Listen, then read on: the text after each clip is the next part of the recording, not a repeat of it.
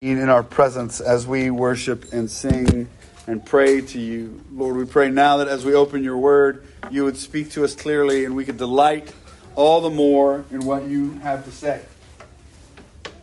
Thank you. You are gracious and kind and good. Speak now as we open your word together. We love you. Amen. Well, open your Bibles to Ezra chapter 8. We are doing the second part of Ezra chapter 8. We did the first part last week. In your bulletin, there's a little thing. I'm about to, at one point in the sermon, I'm going to fire off a bunch of reasons why you should fast. And these are the scripture references that will kind of help, crystallize those. We're not going to go through them all, clearly, because there's a bunch of them. But you can take that home as homework. You got to love when a pastor gives you homework for Sunday morning service. So Ezra chapter 8, beginning in verse 21, we will read from 21 to the end of the chapter. And just to remind you of where we are in the story, they've stopped at the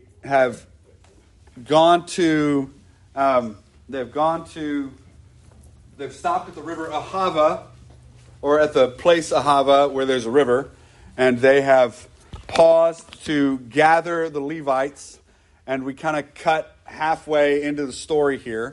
And so we're picking up where they're about to head out. They're about to leave Ahava. So verse 21. Then I proclaimed a fast there at the river Ahava, that we might humble ourselves before God, to seek from him safe journey for ourselves, our children, and our goods. For I was ashamed to ask the king for a band of soldiers and horsemen to protect us against the enemy on our way, since we had told the king, the hand of our God is for good on all who seek him, and the power of his wrath is against all who forsake him. So we fasted and implored our God for this, and he listened to our entreaty. Then I set apart 12 of the leading priests, Sherebiah, Hashabiah, and 10 of their kinsmen with them. And I weighed out to them the silver and the gold and the vessels, the offering for the house of our God, that the king and his counselors and lords and all Israel there present had offered. I weighed out into their hands 650 talents of silver, and silver vessels worth 200 talents, and 100 talents of gold, 20 bowls of gold worth 100 derricks, and 2 vessels of fine, bright bronze, as precious as gold. And I said to them, "You are holy to the Lord. And the vessels are holy, and the silver and the gold are a freewill offering to the Lord, the God of your fathers. Guard them and keep them until you weigh them before the chief priests and the Levites and the heads of the fathers' houses in Israel at Jerusalem with the chambers of the house of the Lord." So the priests and Levites took over the weight of the silver and the gold and the vessels, to bring them to Jerusalem, to the house of our God. Then we departed from the river Ahava on the 12th day of the first month to go to Jerusalem. The hand of our God was on us, and he delivered us from the hand of the enemy and from the ambushes by the way. We came to Jerusalem, and there we remained 3 days. On the fourth day, within the house of God, the silver and the gold and the vessels were weighed into the hands of Meremoth, the priest, son of Uriah, and with him was Eliezer, the son of Phinehas. With them were the Levites, Jozabad, the son of Jeshua, and Noadiah, the son of Binnui. The whole was counted and weighed, and the weight of everything was recorded. At that time, those who had come from captivity, the returned exiles, offered burnt offerings to God of Israel. 12 bulls for all Israel, 96 rams, 76 lambs, and as a sin offering, 12 male goats. All this was a burnt offering to the Lord. They also delivered the king's commissions to the kings and satraps and the governors and the province beyond the river.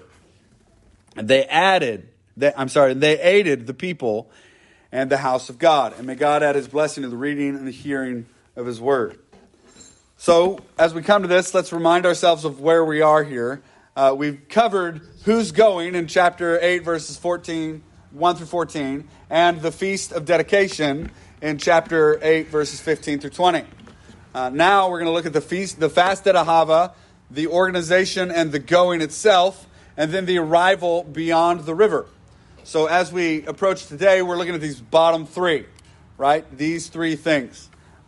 Ezra and the organization, the fast, the organization, and the arrival. So as we go to the river, or as they go to Israel, they stop at Ahava. Ahava is a curious thing because we don't know really where Ahava was. We don't know what Ahava is. We know that Ahava is a general geographic location and that there was a river there. That's all that we know. It could be that the river was named Ahava. It could be that the area was Ahava. It could be that there's something going on here. Now, the odd thing about the word Ahava is it's not a Hebrew word. It's a foreign word. But in the Hebrew spelling, it sounds an awful lot like some other words. It's an odd thing. So they stop at the river Ahava, and they're going the right way. And remember last week we talked about how in verses 15 through 20, they stop and gather and go. There in verse 15, it says, I gathered them together at the river, and then I got these men, and we talked about Elnathan and Elnathan and Elnathan and Nathan all going to get these leaders from the Levites. And they knew that when they were going to Jerusalem, they had to have the right priests to go. They had to have Levites. They had to have the Levitical guard to keep and protect things. And they knew that they needed to have this. So they paused at the river and they gathered the people. So they stop and they gather. And now we're reading about the going. So they want to go the right way. So Ahava, they pause here. And going the right way, they take this 3-day pause. And they take patience to go correctly. Now, there's something we can learn. There's a lot of little lessons that are written in here that we can learn. And one here is that you ought to be patient when following the mission of God. So when God gives you something to do or a place to go, you ought to be willing to pause and evaluate how you're going and why you're going. You ought to not let tyranny of the urgent overtake you, or the zealousness of the people overtake you. Can you imagine going out with 1,500, with about 6,000 people at most, gathered together, and you're ready to go, and you're fired up, and you've got everybody's ready, and you've got momentum, and then the leader of your group, Ezra, goes, hold on, we forgot some people. And you go, well, they didn't volunteer up front. They get left behind. We're going. And the leader wisely says, no, we're going to pause. We're going to find the right people who have the right commission, who have the right thing from God, and we're going to go get them, and we're all going to go together. This is brilliant. This is great. Do not allow the tyranny of the urgent to rule your decision-making. Do not allow the zeal of everyone around you to overrule your prayerful consideration of what God leads you to do. Christians do not make rash and quick decisions. We make decisions couched in prayer that happen over years of time. That's why it's always wild when you research the big movements of God in church history. You find that often the person at the forefront who made the big decision to do something that changes the world is somebody who has been walking with the Lord for 20 to 30 plus years. And it just suddenly lands. Or if they happen to be young, there's a group around them that have been walking with the Lord for 20 to 30 years, and suddenly something happens. This is this is what's going on here. Ezra's pausing and going, no, we're going to do this the right way. We're going to take our time. We're going to seek the Lord. And remember, he gives them two men in particular, Sherebiah and Hashabiah, and Jeshua, three men in particular. He gives them three men in particular. And we saw last week the names and the meanings of those names and how profound they were. And so he goes the right way. He takes time and he stops. At the place of pause here, God gives them leaders. So they are not to be hasty. They are to be taking their time. So they stop at Ahava. Let's just take a second, and I want to just, for a moment, give you some understanding of the word Ahava. There's a couple of Hebrew words, two Hebrew words in particular, that this seems to be a derivative of. One of them is the word for love, Ahava, not Hesed, but Ahava, which is like love as in I love you kind of love thing. And so there's that word. And then there's another word, which is Ahach, which is the, like, you can say it, it's kind of fun. Aha! Like, it's alas, right? And it's this idea of surprise or shock, like, alas, this happened. But neither of those words are this word. It's clear. It's important to note, neither of those words are this word. These words are homonyms. Because aha, you can say ahava, you know, and it's this word that means surprise or alas. So you got love and surprise both happening here in homonym form, but the word, at best as we can figure it out, means I will subsist, or I will subsist. I will continue. I will survive, which is intriguing. You've got these three words, none of which are, again, this isn't a Hebrew word, so don't really know what it means. But these three indications, three words that kind of sound similar. So when a Hebrew reader is reading it and goes, they stopped at Ahava, they're going to go, wait, what? They stopped, which one? And then when they look up the spelling, they're going to go, none of those are right. And so they've got this homonym. And I want you to kind of hear, in the midst of surprise and pause and love, the love of the community about to go to Jerusalem, and in the midst of the surprise, the shock of, alas, finally, yeah, wow, we're going. And amidst all that is this underlying current of, I will subsist, going here. And they've paused at the river where they will subsist. And so they stop, and they wait, and they fast. At a place of pause, God gives them leaders. So some of the things that we can learn from this is, do not be hasty to appoint leaders to start missions. Do not be hasty to appoint leaders to start missions. It is tempting when you see a godly person or a person who seems godly to go, they're great, let's stick them in leadership. And as a church pastor who's been in ministry for quite some time at multiple different types of churches, I can guarantee you this happens at other churches all the time. Where it's like, oh, you seem to be together. You seem to have a gift for this. Why don't we put you in charge of this ministry? And then the person looks at you and goes, I've only come for 1 week. And you go, right, but we need someone to fill the children's ministry here, or we need somebody to do this thing over here. And I just want you to know, I don't know if you've been able to tell, I don't do that. And there's multiple reasons, but not the least of which is this one. We ought to be slow to appoint people to positions of leadership, and that will frustrate other people who want leaders, but it will also ensure the quality of leaders. It will also ensure that we are doing things the right way. Do not let the tyranny of the urgent overwhelm you. Proverbs 19, verse 2 says, it isn't good to have zeal without knowledge, nor be hasty with one's feet and miss the way. In other words, we don't do things fast. We take our time, we pray, we fast about things, just like Ezra models here.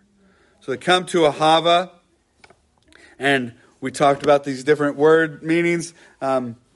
Whatever the meaning of the name is, it is wise when facing a daunting task to pause, to take stock, and to ensure that our motives are right. Look there in verse 21. It says, I proclaimed a fast there at the river Ahava, that we might humble ourselves before God to seek from him a safe journey for ourselves, our children, and our goods. So he stops, he pauses, and the motive is what he's challenging. He says, we're going to fast to determine that our motive is in the right place, that we have the right motive. So he calls a fast for humility, and he calls a fast for provision, and a fast for clarity. That's what this is for. These things are for them to make sure that their motives are in the right place. And indeed, you, Christian, me, Christian, we are encouraged to do the same thing. In 2 Corinthians chapter 13, verse 5, Paul urges us to test ourselves, to test yourselves, to see if there's any wicked way in you. In Matthew chapter 6, verse 1, Jesus encourages us to check and make sure that your motives are for God. They're for the Lord. And in 1 Corinthians chapter 11, verse 28, that chapter we reference every time we take communion together, that chapter Paul says to examine yourselves to make sure you aren't taking communion in an unworthy manner, that you are instead being careful. We are urged to do this throughout the New Testament and throughout Scripture. We are told to examine ourselves and check our motives and make sure that our motives are in the right place. So they pause to seek a fast. They pause to seek a fast for humility, for provision from God, and for clarity. There in verse 21. And as they do, it is necessary for us to pause and talk about fasting. So why don't we fast? That says why we don't fast. It should say why don't we fast. Fasting is something bizarre in American culture. We don't do it. It doesn't get done. It should be. It does not. It's a spiritual practice that's kind of lost to our culture. So we have this question before us. Why don't we fast? It happens often in the Bible that people fast. It's normal. It happens often in other cultures that people fast. This is a distinct issue with our culture, a culture of excess and a culture of comfort where we don't often fast. And if we do fast, it's usually for exercise purposes, for health reasons, not for spiritual ones. But fasting has always been a spiritual exercise first. It has always been a spiritual exercise first. In the ancient times and the Talmudic writing, you can read about how the rabbis would encourage people to fast not just for health reasons, but they would encourage them to fast for holiness reasons, for issues of hearing from the Lord. So why don't we fast? And I think just in my own personal experience, there's usually two reasons. One, we don't believe it works. That's the first one. We don't believe it works. And that can be a myriad of reasons. Often it's because we're not actually doing it, so we don't think it works. But sometimes it's because we fasted and we got a no. And we're grumpy little children and got mad at God for telling us no. So we're like, fasting doesn't work. God's not a genie. He doesn't respond. He doesn't respond when you say or do the right thing. He is God. And he's not tame. And you don't get to tell him what to do. He does what he wants. So we see, why don't we fast? Well, often we don't believe it works. Second, we don't know how. We don't know how to fast. When you ask somebody if they fasted, often if they say yes, it usually means they didn't eat a meal that day, but they went and did all their normal things. Well, that's not really fasting. Fasting is actually replacing a physical substance with a spiritual one. Fasting is an issue of replacing. So if you're not eating a meal, great, but when you don't eat that meal, you're supposed to replace that meal with study, devotion, prayer, worship, those kinds of things, community activities, service to others. You're supposed to replace that meal with some spiritually significant activity. I mean, if you just fast from food and you don't replace the meal, all that's going to happen is you're going to feel a little bit more tired. You might get hangry and you might fuss at people a little bit more, which is kind of contrary to doing a spiritual fast. So we don't know how. Now, there's numerous books and things that you can learn to fast from. So if you're listening to me going, I've never done a spiritual fast. I've never fasted from food for the purpose. And just so you're aware, when the Bible talks about fasting, it always deals with food. It always deals with food. So it doesn't say fasting from media or those things. Those are good. And those are types of fasts, but those are not the... When the Bible talks about fasting, it's almost always food. In fact, it is always food. But the... So when we talk about fasting, there's numerous books you can get. There's just one I would commend to you, Celebration of Discipline by Richard Foster. He's got a chapter in there on fasting, and it's great, and it's easy, it's very practical. It's a very practical book about spiritual disciplines. And I have used that book. I am confident in the various things in it. I will caveat that by saying we do not agree with everything Richard Foster says. But... in that book, he talks about very practical ways to develop spiritual disciplines. And let's not kid ourselves. Christianity and the work of a Christian is a discipline. And it is a work. It is exercise. It is not for the faint and lazy. It is for people who want to grow. And so when we talk about fasting, there are numerous things I could tell you about how to fast. I'll just suffice it to say, if you don't know how to fast, the easiest way to do it is to skip one meal and pray instead of eating. Easiest way to do it. Open your Bible and pray instead of eating for one meal. And then make it two. And then make it three. And then at that point, you've got a 24-hour fast. Hopefully, because you're eating 3 meals a day, right? So you take three meals off. And you can take them in whatever order you want. God is not concerned with whether you take them at noon or if you start at noon or if you start at breakfast. He's not there with a clipboard going, you didn't do this right. He's making sure that you did it. Now... when you do fast, make sure you have somebody else who knows you're fasting, so they can pray for you while you do it. Make it quiet. Don't exalt yourself from the mountaintops. That kind of defeats the purpose. But instead, call somebody. Say, hey, I'm fasting today. Could you please pray for me that I would hear from the Lord well, and that I would know, whatever it is you're fasting for. Now, he talks about he stops to fast, and there's reasons why he doesn't fast, why he fasts here in Ahava. And the reason being that he wants to fast for humility, to humble himself before the Lord. But why do we fast? So why should we fast? Why we should fast? This is this list of things here. In the Bible, you've got tons of reasons to fast. Here's one. Rescue from doom. Hope from liberation from trouble. Expression to grief. So this is adding expression to your grief. When you're grieving, you fast. Job does it and throughout the scripture. You fast from things in order to show God that you are a contrite heart and you're grieving. So an act of penance is another type of fast. To humble oneself is another reason to fast. Yet more reasons. To secure the guidance and help from God. On behalf of others. Did you know that you could fast on behalf of others? You fast on behalf of your children. Job fasts on behalf of his children. So we have fasts on behalf of others. We have fasts to gain a hearing from God.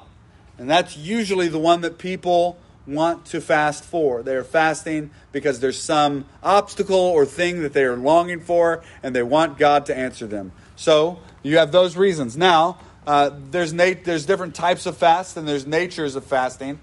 Fasting without right conduct is in vain. It's pointless. If your heart is not in the right place when you fast, then your fast is going to be pointless.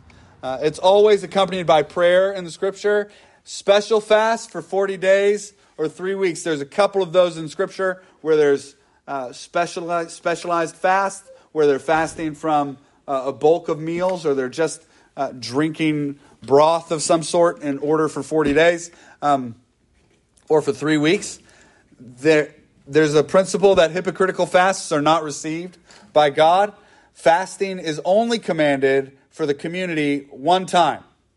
And that's in Leviticus 23, verses 27 through 31, where the Levitical community was supposed to fast. And in Scripture it's written, afflict yourself, to afflict themselves for the sake of hearing from the Lord. Now, having covered those things, we go back to Ezra and we see him going the right way. At Ahava, he stops to fast. And I want you to look back up in verse 22. For I was ashamed to ask the king for a band of soldiers and horsemen to protect us against the enemy on our way, since we had told the king, the hand of our God is for good on all who seek him, and the power of his wrath is against all who forsake him. So Ezra fasts for humility. And part of the reason he fasts for humility and for protection from the Lord and for clarity is because he has made a big brag on God. He told the king, God's got us. God's got us covered. We are covered. We do not need any covering. We're good. God's got us covered. So we see Ezra being kind of ashamed. And I love this about Ezra. He's nervous and he's honest. He's ashamed that he said this to the Lord. Said this to the king. But it's not a shame as in, like, he disappointed or he regrets saying it. It's a shame as in, like, I really need this to happen.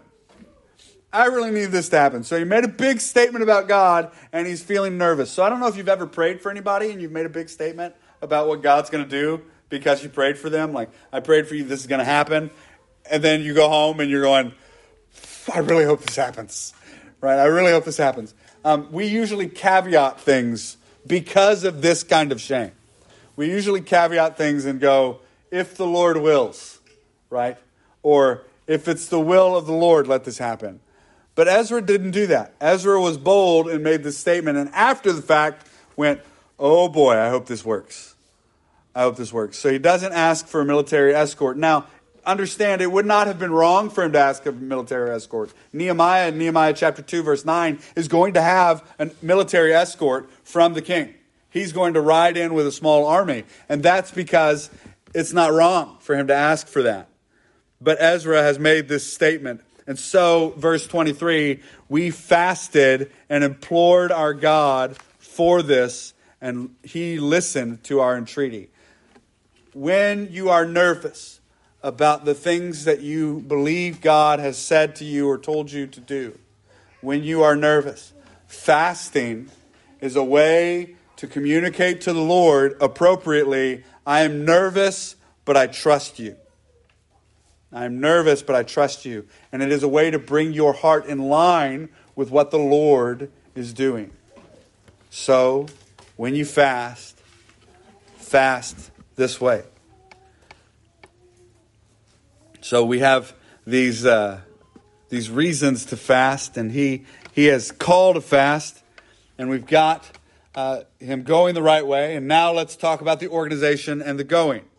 Verse 24 and following. Then I set apart 12 leading priests, Sherebiah, Hashabiah, and 10 of their kinsmen with them. First, the Levites are entrusted here with leadership, and there are 12 of them. Every tribe is represented. Every tribe is responsible. So every tribe is responsible in the family of Israel, just like in the church, when you're a part of the household of God on mission with the rest of the church, you have a part to play.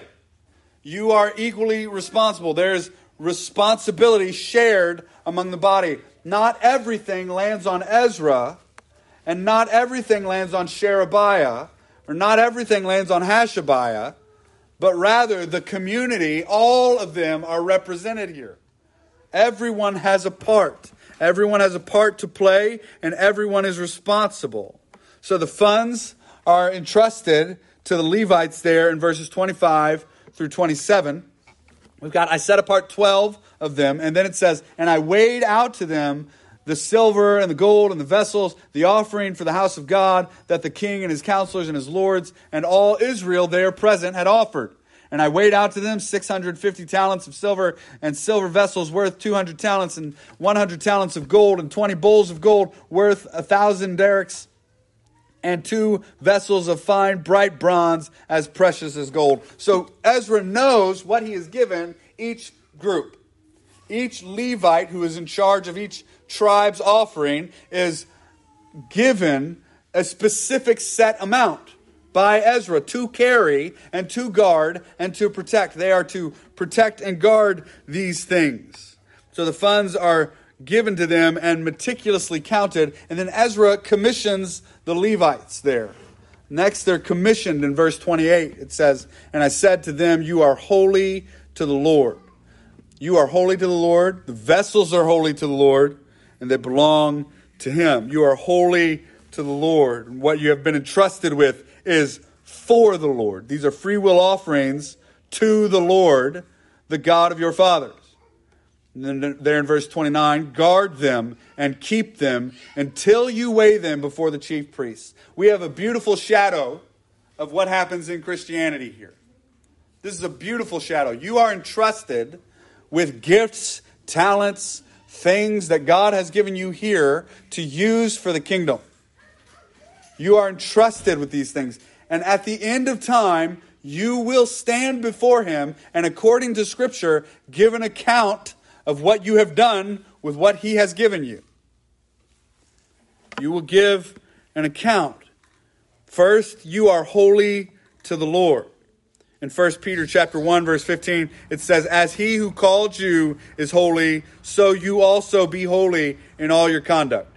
In 1 Peter chapter 1, verse 22 and following, it says, having purified your souls by your obedience to the truth for a sincere brotherly love, love one another earnestly from a pure heart. You've been set apart. You've been made holy. You are his. In 1 Peter chapter 2, verse 1, it says, put away all malice, deceit, hypocrisy, envy, and slander, like newborn infants, crave spiritual milk so that you grow into salvation. You have been changed and transformed. You are no longer those things. You have been given something to grow towards, to move towards. In chapter 2, 1 Peter chapter 2, verse 9, it says this, you are a chosen race, a royal priesthood. He's referencing the Levites. You're a royal priesthood, a holy nation, a people for his own possession, that you may proclaim the excellencies of him who called you out of darkness into this marvelous light. You are all these things for the sake of the gospel, and you have been given all these things. In fact, in 1 Peter chapter 2, verse 11 and 12, it says this, beloved, I urge you as sojourners and exiles. Remember, this is them coming back from the exile. He is referencing these things. As sojourners and exiles, we are still in exile here on earth. Abstain from the passions of the flesh, which wage war against your soul. Keep your conduct among the Gentiles honorable, so that when they speak against you as evildoers, they may see your good deeds and glorify God on the day of visitation. There is going to come a day when the things and activities you do here, because you are a holy people, the things and activities you do here, you will present them before the Lord as his offerings. Remember, Romans says, offer your lives as living sacrifice to the Lord, for this is your spiritual act of worship. You will give an account, just like the people, and just like these Levites who are bringing things to the king. This is a shadow of what is to come. These Levites are going to the temple. One day, the temple will come down from heaven. Jesus will return to collect his bride, and we will stand there, and we will throw crowns before him. We will give him an account of what we have done. We will stand before him, and he, being covered in his righteousness, still will hand him what we have done on the day that he returns. And as Paul says, some will be as one escaping naked from a fire. Some will be as one escaping naked from a fire with no rewards, and others will stand before the Lord, giving him reward after reward after reward, being able to lay gifts at his feet. Jesus said, I tell you, in Matthew 12:37, Jesus said, I tell you, on that day of judgment, the people will give an account for every careless word that they speak.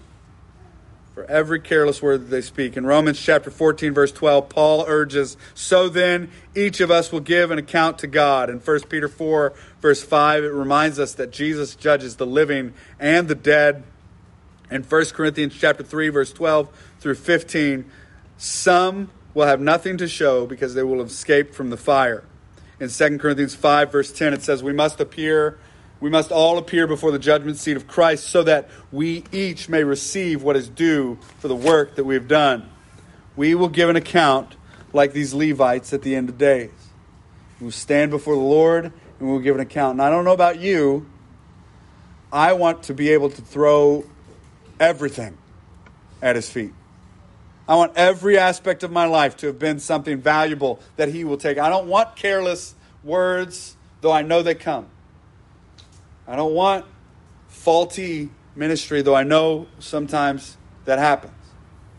What I want is to be backing up truckloads upon truckloads of crown before the Lord, so I can say, I know it's not enough. I know it's not enough, but it's all that I have. Because he's worthy of everything. And when I show up at the kingdom, I don't want to be one who buried my talent in a field and hid it. I want to be one who multiplied what he gave me. I want to be one who labored to surrender my own wealth for the sake of the kingdom of God, my own prosperity for the sake of the gospel of Jesus Christ. I want him to be proud of me and for him to delight. And so do you. Because you've been entrusted with great things. You've been entrusted with great things, with talents, with children, with families. You've been entrusted with things that you are to use for the kingdom of God. That you are to use for the kingdom of God. And in this way, we will stand before the Lord one day and give an account. Note that these Levites, when they get there, they count everything. In verse 34, the whole was counted and weighed, and the weight of everything was recorded. And everything made it.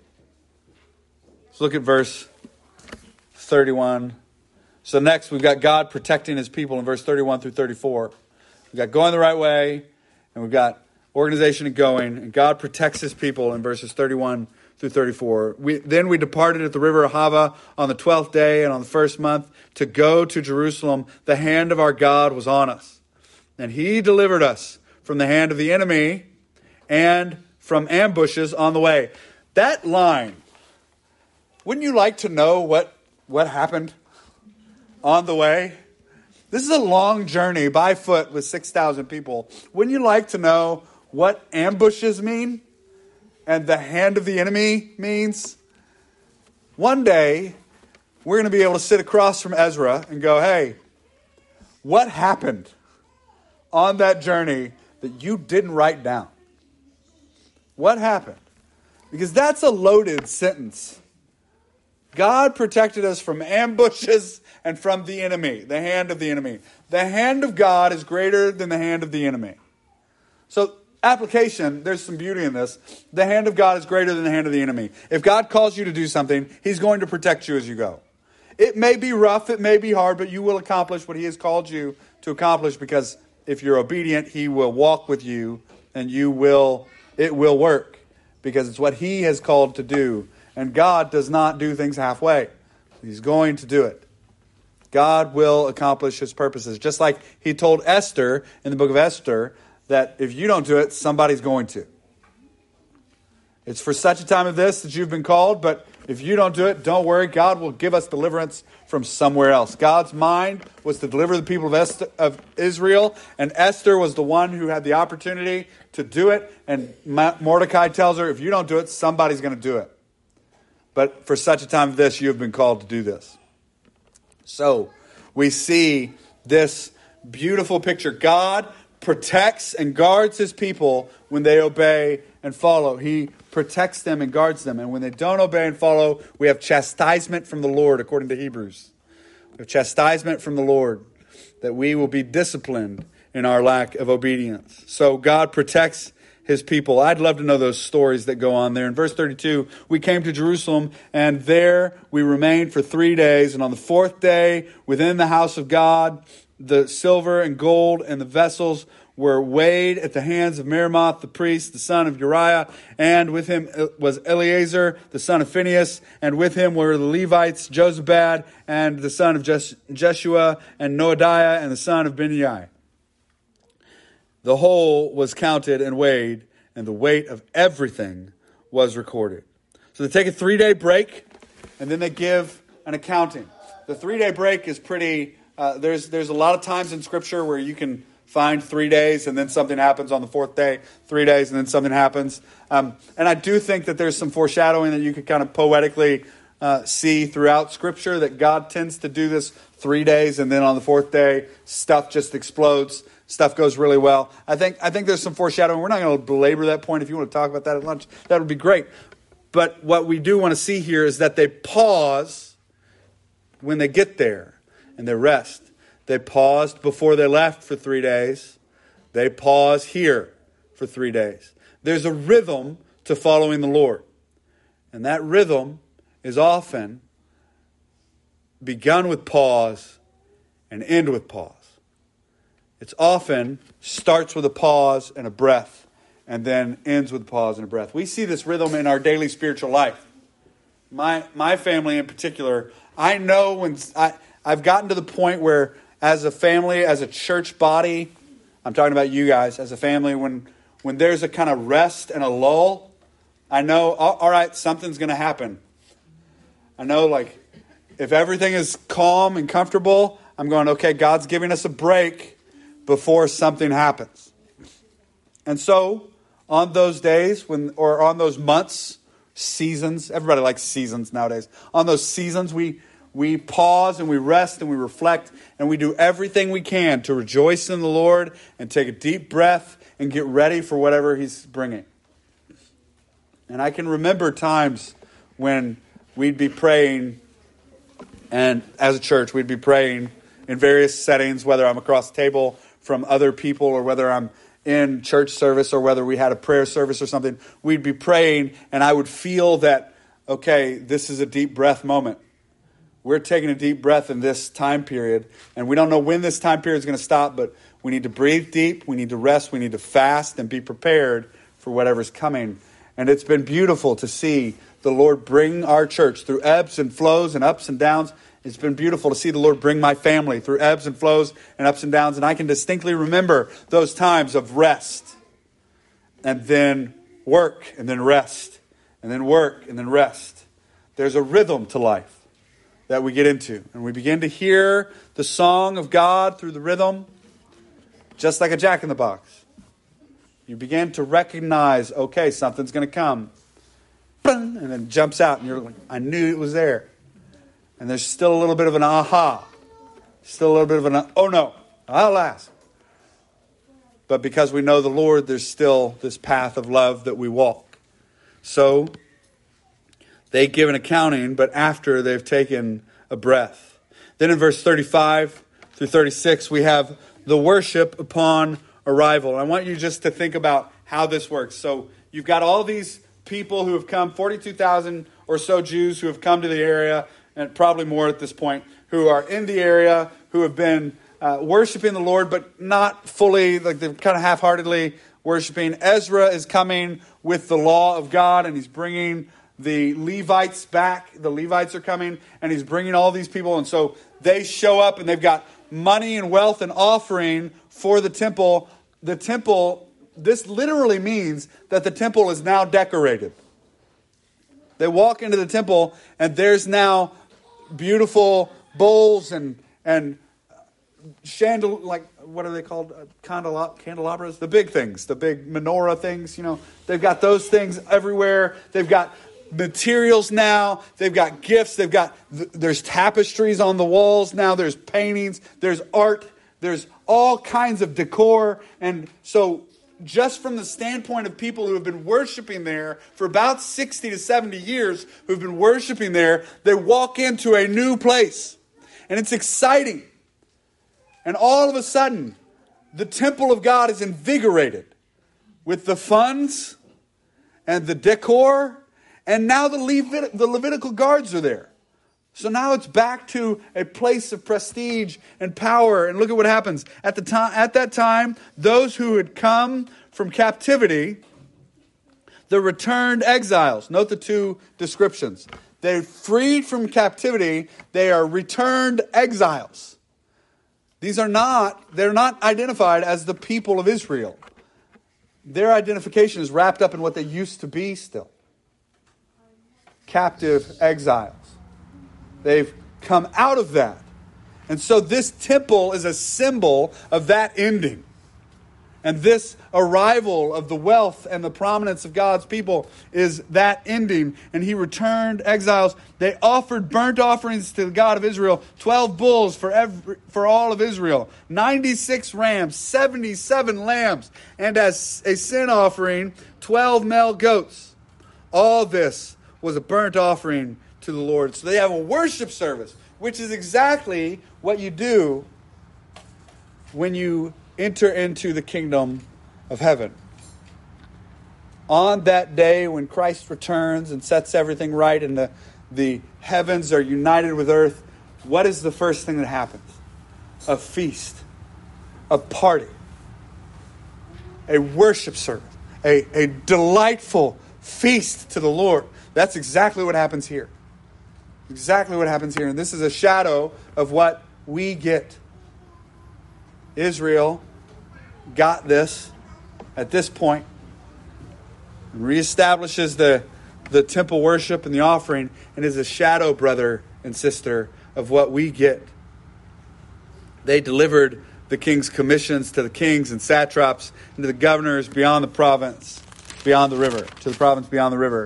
And they aided the people in the house of God. One day, the Lord will set everything right, and we will have this. We will give an account before the Lord where we lay everything out. And then there's going to be a party. And that party goes on and on and on and on and on in the creative work of God for eternity. And not only that, but all the kings of the world are told, you are no longer in charge. Rather, the house of God is now reigning, is now present. And we will forever live with our King in glory. Because unlike Ezra and Nehemiah, we have Christ.